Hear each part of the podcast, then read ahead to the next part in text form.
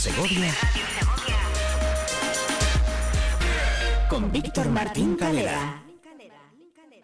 Casi te equivocas otra vez, casi se te escapa sin querer.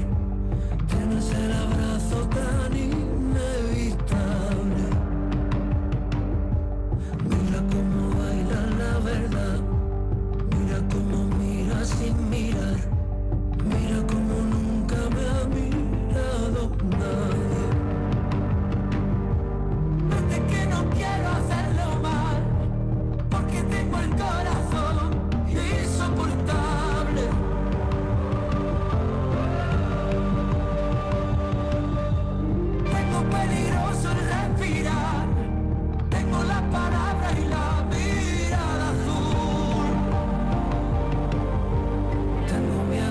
Saber quién me es.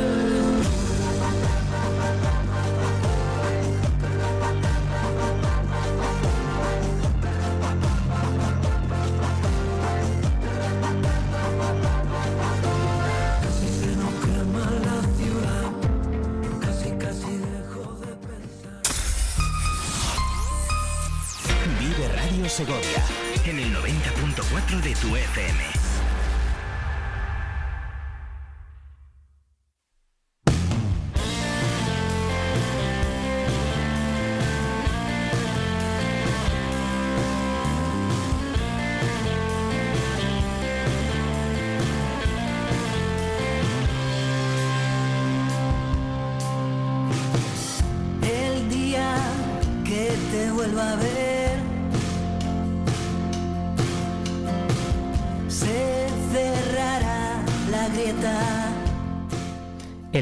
Que te vuelva a ver es el single con el que empezamos ahora eh, la próxima entrevista. Hablamos de música con nuestra invitada en el estudio. Ella es Esther Zecco, cantautora segoviana que lleva recorriendo desde hace años los escenarios más emblemáticos de toda España. Es contadora de historias cotidianas, canciones íntimas llenas de energía con influencias americanas. Su última publicación es Lo que ya sabías, de este dos mil veintitrés. Buenos días, Esther. Buenos días, muchas gracias por, por haberme invitado. Para nosotros es un placer tenerle aquí en el estudio de Vive Segovia para hablar un poco de música, de su trayectoria, de su última publicación. El primer, en primer lugar, eh, me gustaría que dijese a todos nuestros oyentes cómo fue el inicio en el mundo de la música. Pues bueno, el, los inicios en la música eh, a veces empiezan de una manera muy fortuita y muy, muy, muy incluso ridícula, ¿no? Eh, en mi caso fue eh, porque los Reyes Magos trajeron una guitarra a mi hermano. Eh, que era para él, no era para mí, eh, y un ataque de celos infantil pues fue lo que me llevó a, a decir, bueno, pues yo también puedo tocar la guitarra, ¿no? Eh, no solo él. Entonces empecé a tocar la guitarra a raíz de eso, ¿no? Y bueno, pues luego todo ha sido una evolución eh, constante, lenta, eh, pero, pero positiva, y, y poco a poco pues hemos ido creciendo. Pues sí, al final las cosas de Palacio dicen que van despacio, no es fácil, es el mundo eh, de la música y es eh, bien bonito porque este verano ha estado en numerosos puntos de la provincia y también fuera de la provincia realizando conciertos. ¿Nos podría decir más o menos cómo mm, así, la valoración de cómo ha sido el verano? Pues ha estado muy bien, la verdad. Eh, siempre tengo mucha suerte porque no paro de tocar, que es lo que más me conecta con, con la música y con la gente, ¿no? Que es la parte del estudio me gusta mucho, pero la parte de tocar en directo me, me fascina, ¿no? Eh, entonces tengo mucha suerte porque por, entre unas cosas y otras al final no paro de, de tocar. He estado en un proyecto eh, que, en el que llevo trabajando ya unos años, eh, que se dedica a llevar la música a los pueblos de la España vaciada, a pueblitos muy pequeños de la provincia de Segovia, también de Soria. Entonces este verano básicamente he estado tocando por estos pueblos. Eh, es una riqueza, ¿no? Porque la gente de, de estos sitios no tiene eh, muchas veces ningún, ningún aliciente así cultural y de repente llegas allí y la gente es súper agradecida, eh, te escuchan con muchísimo cariño y, y bueno, y a mí me ayuda a llevar mi música también a las zonas más rurales, ¿no? están deseando en esas zonas de poder tener conciertos, de, poner, de poder tener vida social, y al final yo creo que es una labor muy importante. La música es vida. Y la sí. vida sin música no es tal, yo siempre lo digo. Claro, eh, yo creo que lo agradecen mucho por eso, precisamente porque no hay no hay muchos conciertos allí habitualmente, ni obras de teatro, o sea, no hay... Eh, nos cuesta llegar a esas zonas, ¿no? Eh, para todo, para llevar la cultura también. Entonces es, es una suerte, porque la gente, ya te digo, que es súper agradecida. Y, y es muy bonito porque conoces las costumbres del lugar, eh, te dan todo, porque es que es, llegas allí y se vuelcan, ¿no? Y, y algunos sitios incluso ya me han llamado por segunda o por tercera vez, eh, porque ya te van conociendo, ¿no? Entonces digo, bueno, no me estoy haciendo famosa a nivel a, a grandes niveles, pero pero en la provincia, eh, en los últimos años la verdad es que, que nunca pensé que, que iba a recorrer tantos pueblos, y, y está está fenomenal. Al final el público, cuando es agradecido, cuando le gusta la música, se ve en eso, ¿no? Cuando vuelven a llamar eh, para poder eh, realizar conciertos de nuevo en, en verano, o bueno, cada vez vemos más también en otoño, en centros sociales, ¿no? En un formato quizá algo más pequeñito, pero, eh, pero siguen realizándose esos conciertos y estas actividades que al final dan vida a un pueblo. Y creo que el ir por la provincia de Segovia llevando la música que crea, pues, eh, de todo corazón, que, que la crea eh, con mucha inspiración, como decíamos, ¿no? Canciones intimistas eh, y más llenas de energía, eh, eso llega al público. Eso se transmite. Sí, mira, el otro día estuve tocando en, en un pueblo de, no sé si de cuarenta habitantes censados, en Miño de San Esteban, en provincia de Soria, eh, pasado a Illón, ¿no? Por esa zona. Pues eh, estuvimos tocando allí en, en una iglesia preciosa que tienen allí, románica, eh, y bueno, eh, me sorprende mucho cuando, cuando vamos a estos pueblos, porque... Ya te digo que son cuarenta habitantes censados, pero en el concierto había como ciento veinte personas, ¿no? Eh, y dices, pues las cuentas no, no me salen, ¿no? Nos prepararon después una merienda, eh, entonces ya es como que compartes con, con todo el pueblo ese rato, ¿no? Y, y de verdad que es, es una experiencia muy bonita. Y luego, pues bueno, compaginando todo eso con, con otros conciertos del circuito de cantautores habitual en, en Madrid y en otras provincias, eh, pues intentando compatibilizarlo todo, ¿no? Algo importante que ha dicho, que un pueblo de cuarenta, que haya más de cien personas, eso al final es porque Esther Zecco también tiene su público y seguro que sus seguidores que van a, a muchos conciertos, no solo a uno. Sí, bueno, yo no sé si, si la gente de Miño de San Esteban sabía a lo que iba ese día, eh, pero desde luego que, vamos, me compraron un montón de discos, que hoy día vender discos es, como te imaginarás, bastante complicado, eh, porque son objetos casi de culto, ¿no? Eh, sí. Nadie Totalmente. Tiene para aparatos ya para reproducir el C D casi ni en, ni en el coche, ¿no? Eh, y, y me compraron bastantes discos y me sorprendió muy, muy gratamente. Ya con el Spotify, ebooks, otras plataformas de música, al final se eh, ha evolucionado, ¿no? Esto era como el vinilo, el C D, que fue la revolución. Bueno, también hubo disquetes eh, anteriormente. Las cintas, las cintas las de cintas. Cassette. No, no te eh, olvides de las cintas, las que eran cintas, infernales, ¿no? Porque se te atascaban y tenías que meter el boli para... para era era un, yo creo que ha sido uno de los peores inventos de la historia, ¿no? Pero bueno, a medida que, que ha ido evolucionando todo el mercado y el formato físico de la música... Eh, pues todo ha tenido sus ventajas y sus desventajas, ¿no? Eh, yo creo que ha habido una parte muy positiva de democratizar la escucha de música, ¿no? O sea, es como que se ha facilitado mucho que todo el mundo tenga acceso a la música, pero también ha habido una parte de pérdidas para el artista, ¿no? Porque no está regulado el sistema de, de distribución digital de la música, y cuando antes ganabas un poquitín de dinero eh, vendiendo tus discos físicos, pues ahora con las eh, con las plataformas digitales se gana una, una cantidad ínfima, ¿no? Entonces mm. estamos ahí eh, intentando sobrevivir también a esa a esa parte, ¿no? Luego también, aparte, la, la calidad de la música, pues eh, pues es distinta, ¿no? La calidad, me refiero, del sonido. Eh, se ha ido como se ha ido como mmm, mejorando muchísimo la calidad de, digital, ¿no?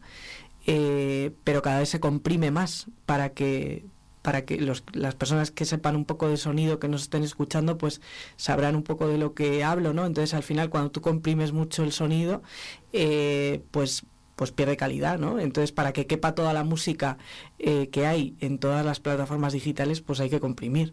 Mm. Y eso, al final, es una pérdida de calidad, ¿no?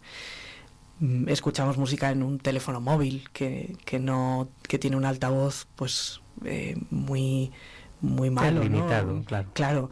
Eh, entonces, bueno, nos hemos acostumbrado a una calidad de la música un poquito deficitaria y yo creo que no es bueno que nos estemos acostumbrando a eso, ¿no? Pero bueno, hay que irse adaptando y, y estar ahí y, bueno, pues encontraremos la fórmula. Eso seguro, al final hay que luchar también para que los artistas, los músicos se mantengan, porque como dice, antes con lo, la venta de discos iba íntegramente para el artista, ahora claro, con las plataformas habrá un porcentaje que se lleven los artistas, pero la, la mayor parte es para, para la plataforma en sí. Claro, cada vez hay...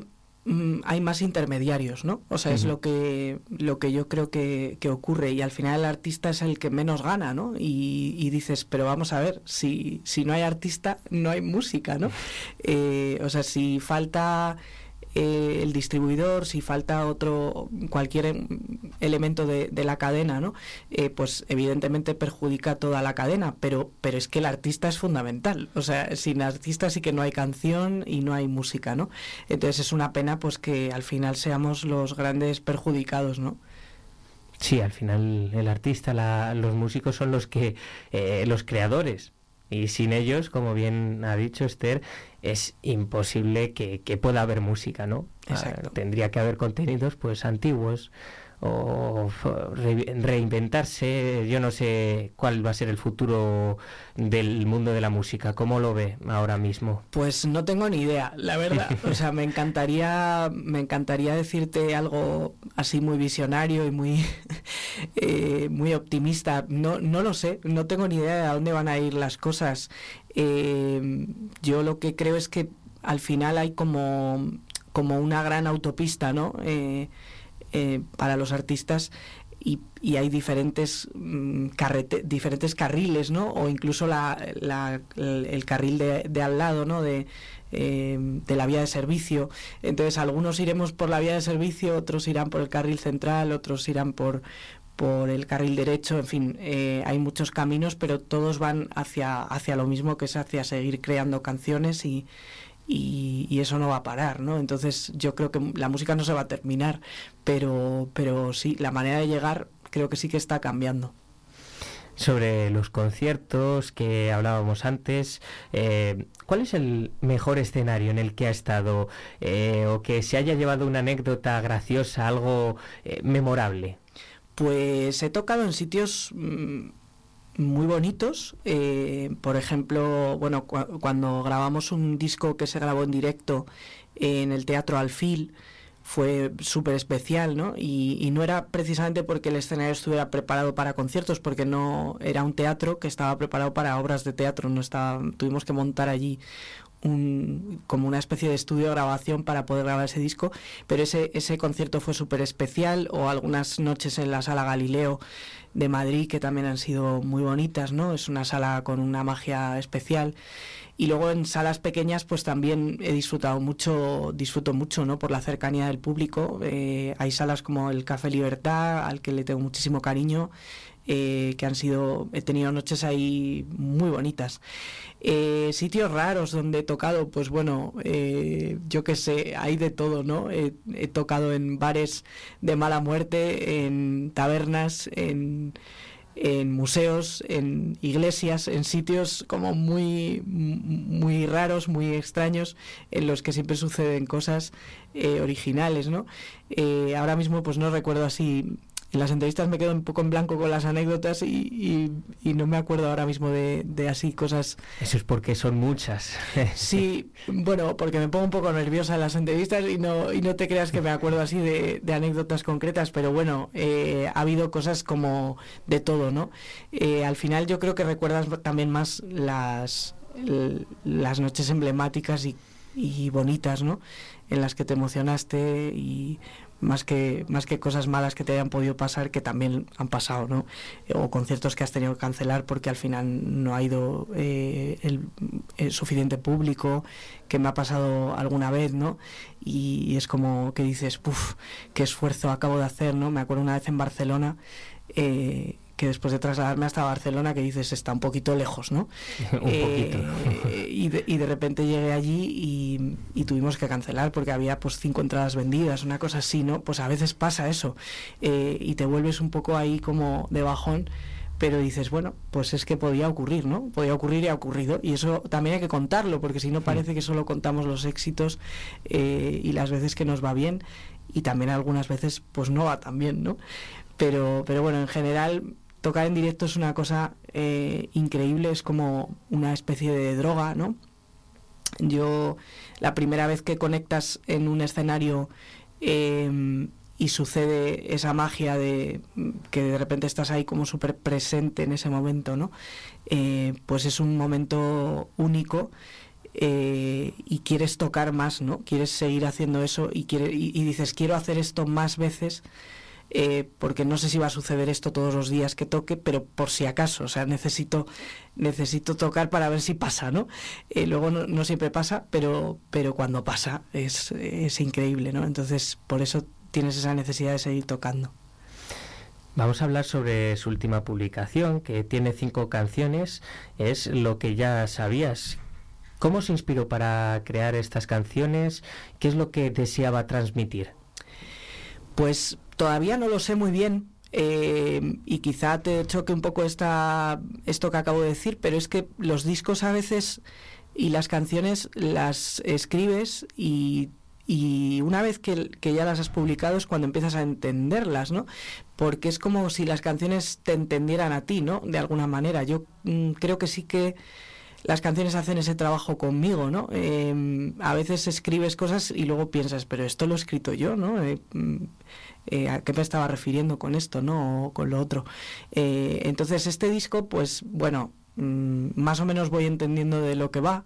Eh, eh, cuenta una historia, claro, como todos los discos. Eh, pero pero fui escribiendo las canciones sin pensar que tuvieran mucha relación, como siempre las escribo, de una en una. Eh, y de repente cuando tuve esas, esas cuatro canciones más eh, la, esa quinta, el bonus track, eh, pues hay un momento en la historia en el que de repente dices, esto encaja junto, ¿no?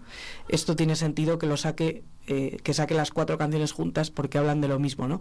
Entonces, bueno, cuando llegó ese momento, pues nos metimos en el estudio y, y grabamos, y creo que nos ha quedado un disco con un concepto más rockero de lo que habitualmente suelo hacer. Pues muchísimas gracias por atendernos aquí en el estudio de Vive Radio. Y gracias a vosotros. Es un placer. Cuando queráis, eh, yo encantada de venir aquí, que me pilla al ladito de casa.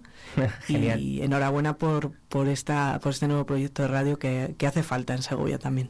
Sí, yo creo que al final es eh, difusión, es dar voz a, a los segovianos, a, a, a los músicos como, como usted, Esther, que, que la verdad que, que da gusto, ¿no?, poder tener invitados como Esther Zecco, que nos habla sobre música, además de cómo se inició, son, que son experiencias diferentes.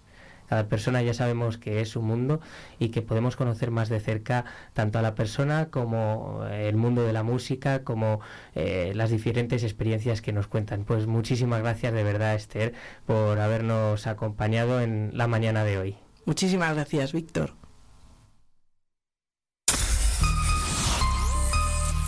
Vive Radio Segovia en el noventa punto cuatro de tu F M.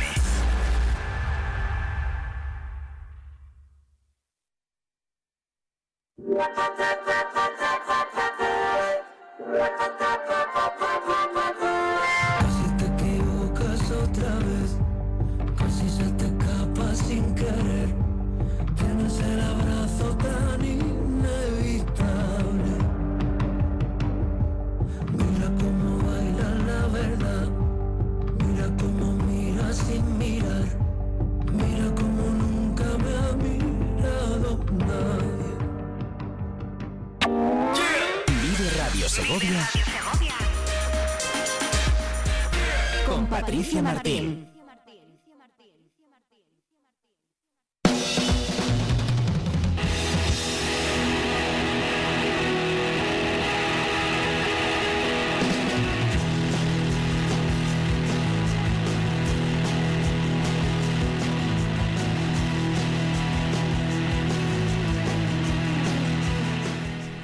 Vamos a comenzar nuestra sección dedicada a las melodías eh, personales, una sección que ya saben que lo que intentamos es que la música sea el hilo conductor de la entrevista, pero sobre todo descubrir a esos segovianos que tanto nos gustan, estar con ellos un, un ratito.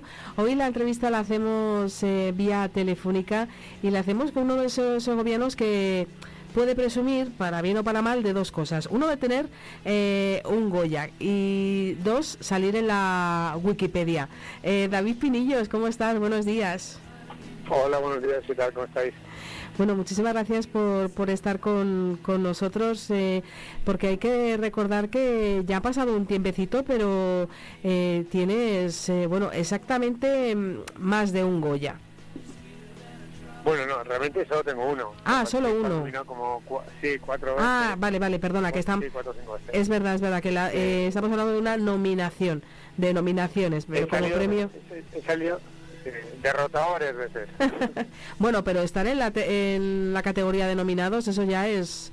Eso ya es un, un éxito, David. Y también, como decíamos, eh, pues eh, eh, es segoviano eh, y todavía muy, muy, muy, muy joven, porque en el año que viene sí será una fecha muy redonda, pero este año todavía todavía no lo es.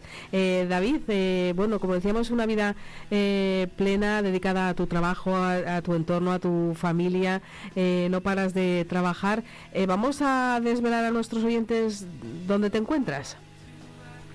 Pues bueno, hoy, ahora mismo estoy en Madrid, eh, acabo de llegar de Valencia, estamos... Eh, terminando de rodar una, una serie nueva para Netflix que se llama Respira, y, y justo estamos ahora volviendo otra vez a, a, a rodar aquí en Madrid, que nos quedan como tres semanitas de, de rodaje de, de Respira. La verdad es que es un proyecto muy interesante, con actores maravillosos. Está Najwa Nimri, está Manu Ríos, Blanca Suárez, con un elenco fantástico, la verdad.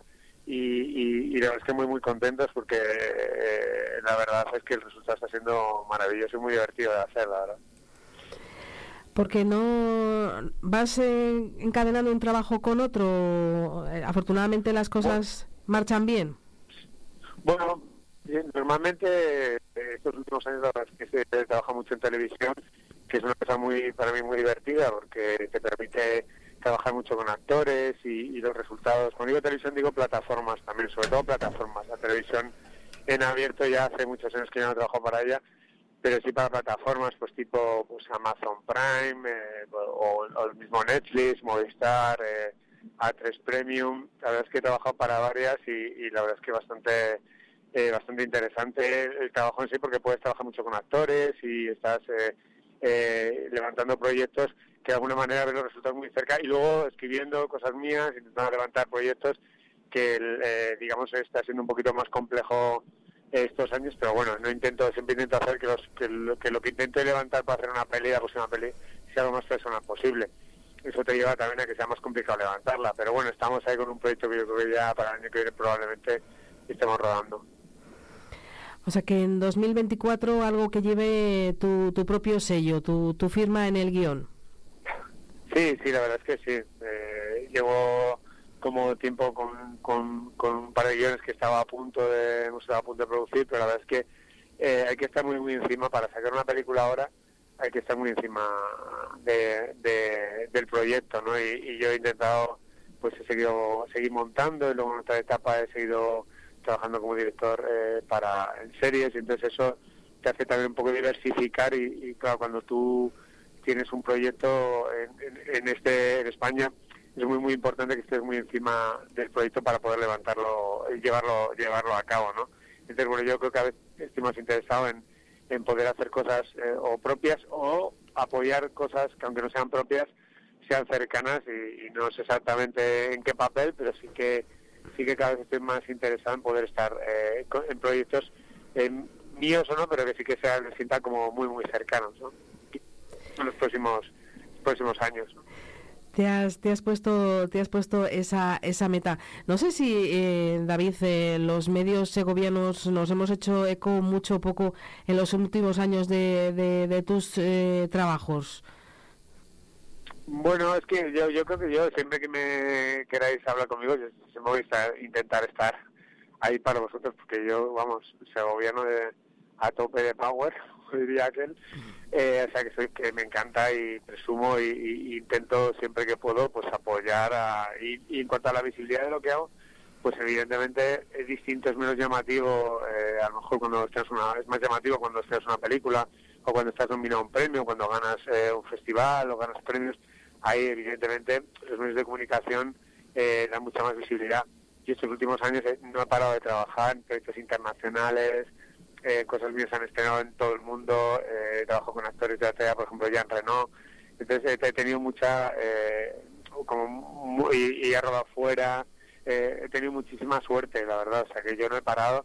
Y bueno, la repercusión a mí, tampoco, yo siempre que, que se me quiero dar visibilidad, por mí estupendo, pero que tampoco es una cosa que, que me angustie o que me sienta ahí, eh, como que no se haya hecho para nada. Me siento súper bien tratado y súper contento, o sea que vamos, soy, la verdad, un... me siento muy, muy, muy bien tratado, siempre con muchísimo cariño, la verdad.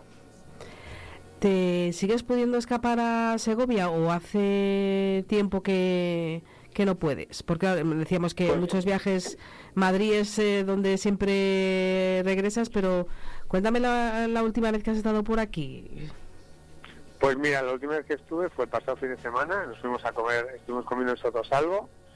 En Sotosalvos estuvimos ahí con unos amigos comiendo, con un montón de gente que no era de Segovia, que estuvieron conociendo eh, Segovia y también un poco las cosas de la provincia, y estuvimos un poco enseñando y todo el mundo encantado y nos lo pasamos muy bien, con un montón de niños y de niñas y amigos, y la verdad es que fue muy muy divertido, o sea que siempre, siempre que in, intento ir como una vez al mes o cada tres semanas, cada cuatro semanas, intento pasarme por Segovia, es decir que tengo una... una relación bastante constante, es decir, que no, no, no, no he perdido el vínculo para nada, ni con los amigos, ni con la familia, ni con, ni incluso, incluso incorporando a, a, a más gente que no es de, de, de allí, eh, incorporándoles a, a alguno de allí, no o sea, que sí, sí, sigo, sigo yendo mucho, así que hace nada, una semana que estaba allí. Llegué de Valencia, me bajé, llegué a las doce y media de la noche de Valencia, y al día siguiente a las once de la mañana estaba llegando a Segovia, o sea que... La verdad es que no, no, no, no pasé ni veinticuatro horas en Madrid. Maravilla. Yo le he pedido a, a David, como al resto de invitados que pasan por Melodías Personales, algunos, algunos temas, y esta ha sido una de, de sus eh, elecciones.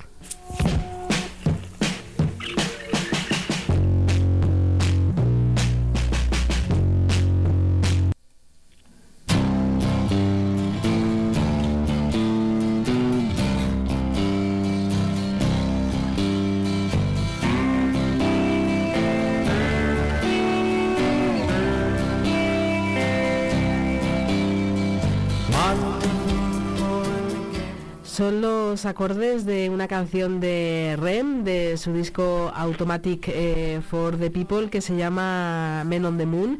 Eh, ¿qué, te, ¿Qué te evoca esta canción, David? Pues mira, para mí la, el, el grupo y esos ese discos, Green también, eh, digamos que me recuerdo una época cuando antes, el final del instituto, principio de la universidad, pero final del instituto, principio de la universidad, y creo que fue, había una, una doble cosa que me encantaba, la banda me encantaba, y se hizo luego muy, muy famosa, y, y por otro lado, eh, los videoclips eran una maravilla, y MetroStype y todo lo que tiene, todo el diseño visual que tenía R E M alrededor suyo, hay unos libros de fotografía fantásticos de alguno de los, de los de las giras que tenía, y luego los videoclips, entonces, junto a un, a un amigo que se llama Carlos Rodríguez y otro eh, y, y Rodrigo González, que era hijo de un profesor de, de, de, del instituto y también de, de, de la Universidad de Publicidad, eh, pues eh, tuvimos, me acuerdo que todos los videoclips ellos tenían una recopilación, entonces eh, en una cinta V H S y Betamax, y, y para nosotros fue una influencia porque empezamos a hacer, después de eso hicimos como un año después una cosa así, eh, hicimos un, un videoclip y empezamos a hacer nuestros cortos.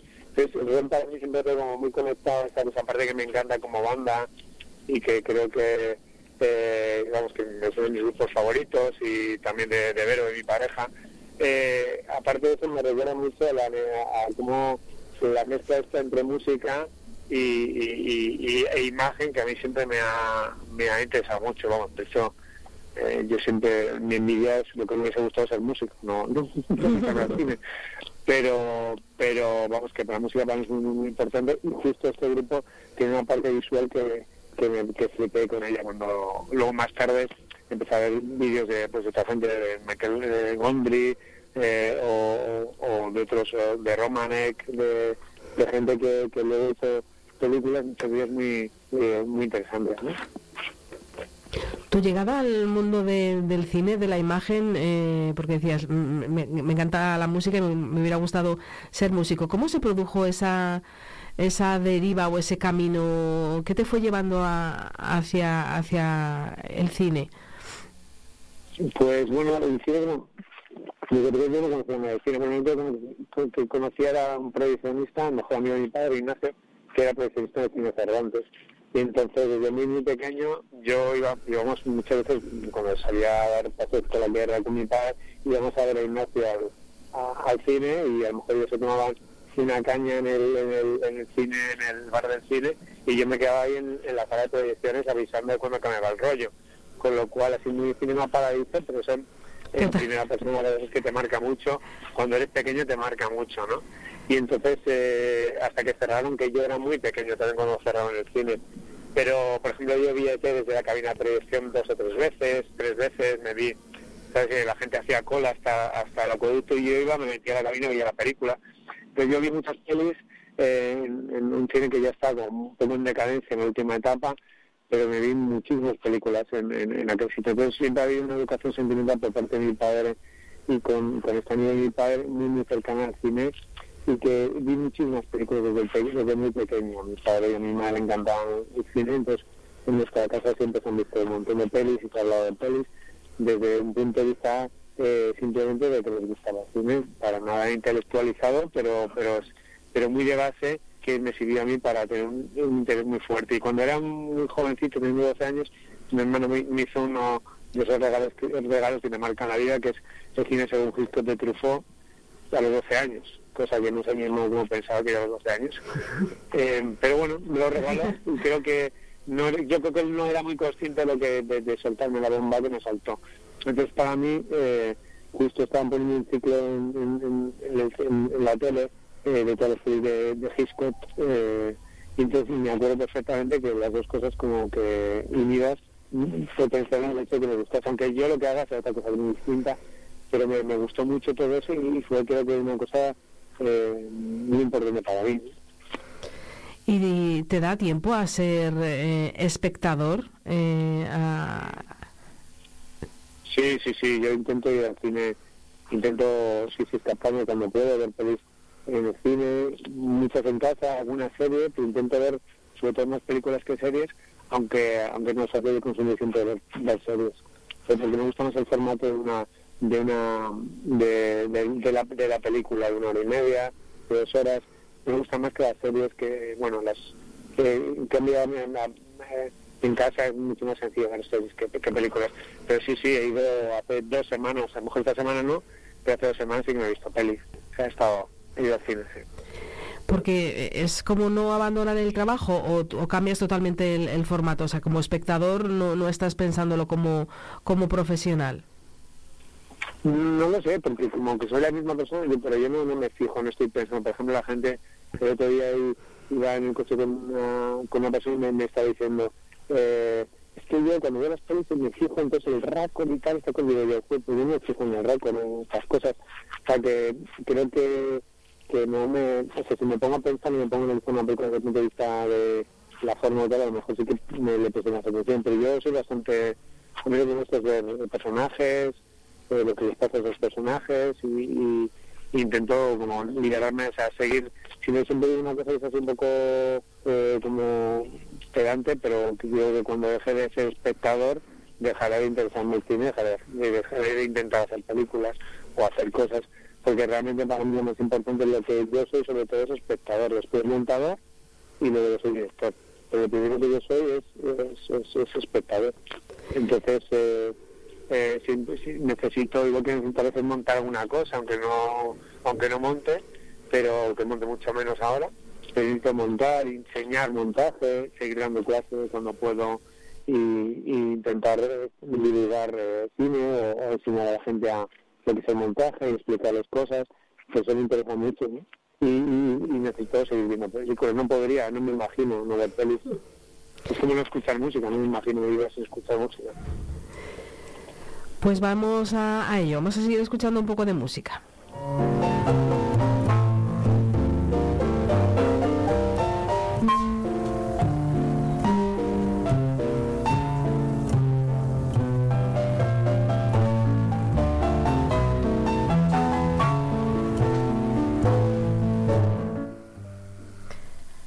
Ha elegido también David eh, este tema del trío de Bill Evans. Eh, cuéntame tus cositas. Bueno, a ver, el, digamos, de mis, eh, de, me encanta la música y yo sobre todo soy una persona de, de con bastante ruido y, y, y garaje, aunque para aunque para, para muchos de mis amigos y para Verónica, que es mi pareja, soy un blando. Pero, pero vamos, eh, hay otra parte de mí que tiene que ver, que también tiene mucho que ver con la, con, con una, con una parte más de cuando era pequeño y que sigue siendo así, porque yo todos los días escucho jazz, todos los días escucho música, todos los días escucho música y todos los días escucho jazz. O sea, hoy me he levantado y he escuchado jazz. O sea, que de, de ese, el, en concreto Bill Evans es una persona para mí como muy, digamos que es mi músico favorito eh, de, de jazz.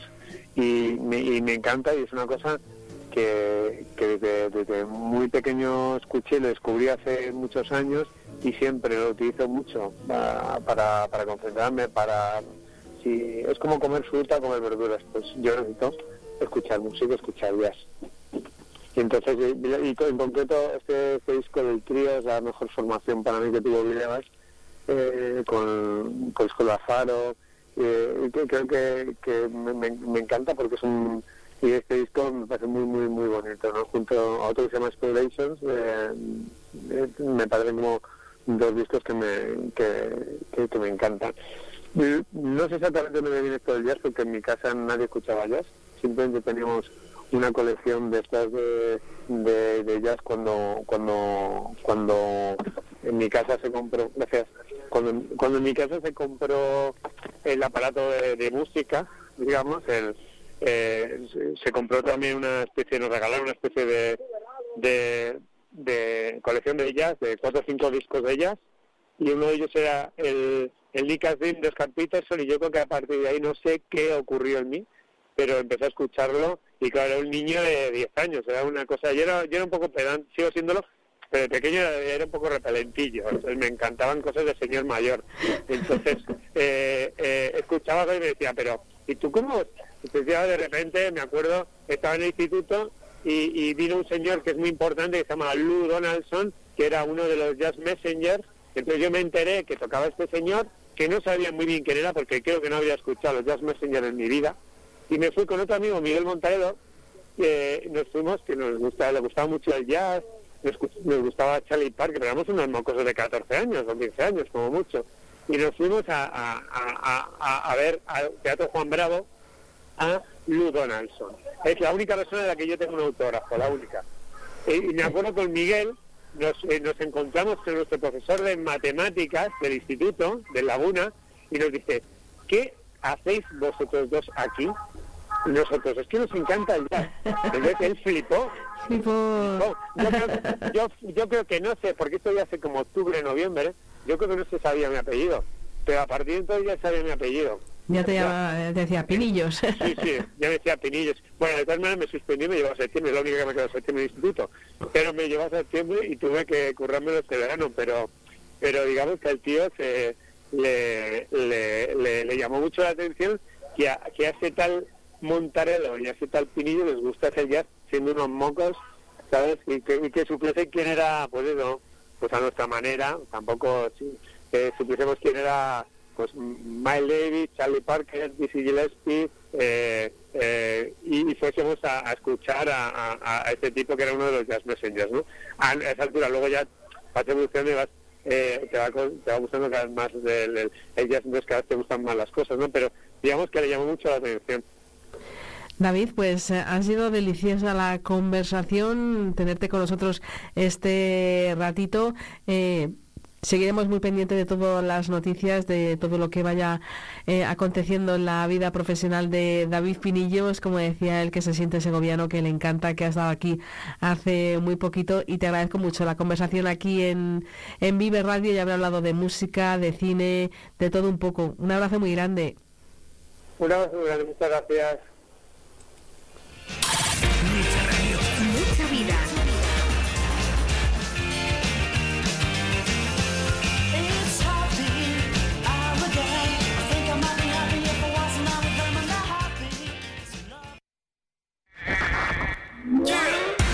Vive Segovia en el noventa punto cuatro F M. En el noventa punto cuatro F M. Vive Radio.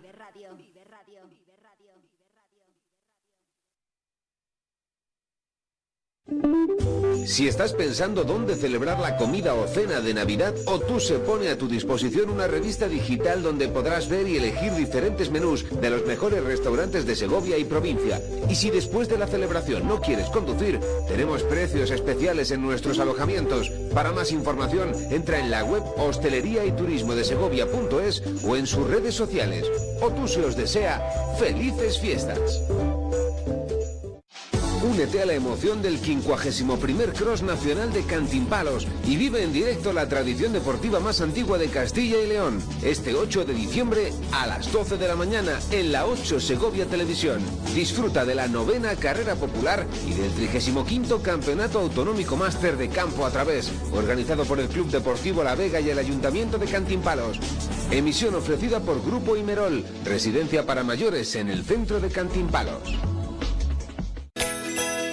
Vive la magia de la Navidad en El Espinar, Segovia. Del seis al diez de diciembre, nuestro mercadillo navideño trae diversión para toda la familia. Talleres, concursos, pasacalles y más. No te pierdas la inauguración el viernes seis a las doce.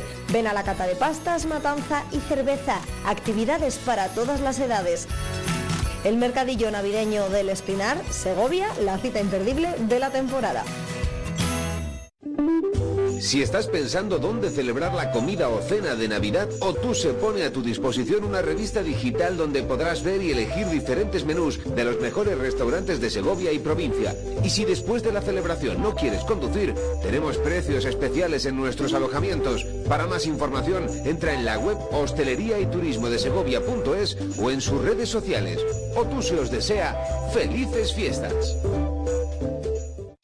Únete a la emoción del quincuagésimo primer Cross Nacional de Cantimpalos y vive en directo la tradición deportiva más antigua de Castilla y León. Este ocho de diciembre a las doce de la mañana en la ocho Segovia Televisión. Disfruta de la novena carrera popular y del trigésimo quinto Campeonato Autonómico Máster de Campo a Través, organizado por el Club Deportivo La Vega y el Ayuntamiento de Cantimpalos.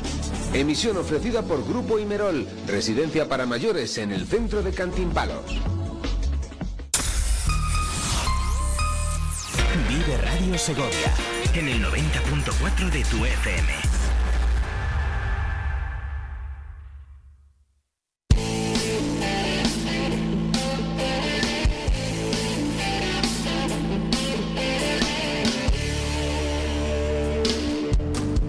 No soy un fulano con la lágrima fácil, de esos que se quejan solo por vicio. Si la vida se deja, yo le meto mano. Si no, aún me excita mi oficio. Y como además sale gratis soñar, y no creo en la reencarnación, con un poco de imaginación partiré de viaje enseguida, a vivir otras vidas, a probarme otros nombres, a colarme en el traje y la piel de todos los hombres que nunca seré. Dos minutos y alcanzaremos las once de la mañana. Gracias, señores, un día más por estar ahí, por sintonizar el noventa punto cuatro de F M, por vivir la vida, por vivir Segovia, acompañándoos eh, siempre bien acompañados de la radio. También les damos las gracias eh, por la gran acogida que están teniendo todas nuestras grabaciones, todos los podcasts, todas las entrevistas, todos los reportajes, todos los contenidos que dan alojados en nuestra página web, en el podcast. Les pedimos eh, que lo escuches, lo reescuchen. Como bien decía Juan Andrés Sáenz Garrido, un libro se le puede dar muchas vueltas, eh, pues también pueden ustedes darle muchas vueltas a Vive Segovia, a Vive Radio, escuchando las entrevistas de nuevo, todas interesantes, todas apasionantes y cada día secciones nuevas y diferentes aquí en nuestra sintonía. Les damos Damos las gracias por la compañía, seguimos eh, trabajando, vamos a seguir cerrando entrevistas y prometemos eh, estar mañana puntuales a las ocho de la mañana para contarles toda la información de última hora. No pierdan esta sintonía, la de Vive Radio, y compartan, que nos escuchan. Un abrazo grande, feliz martes.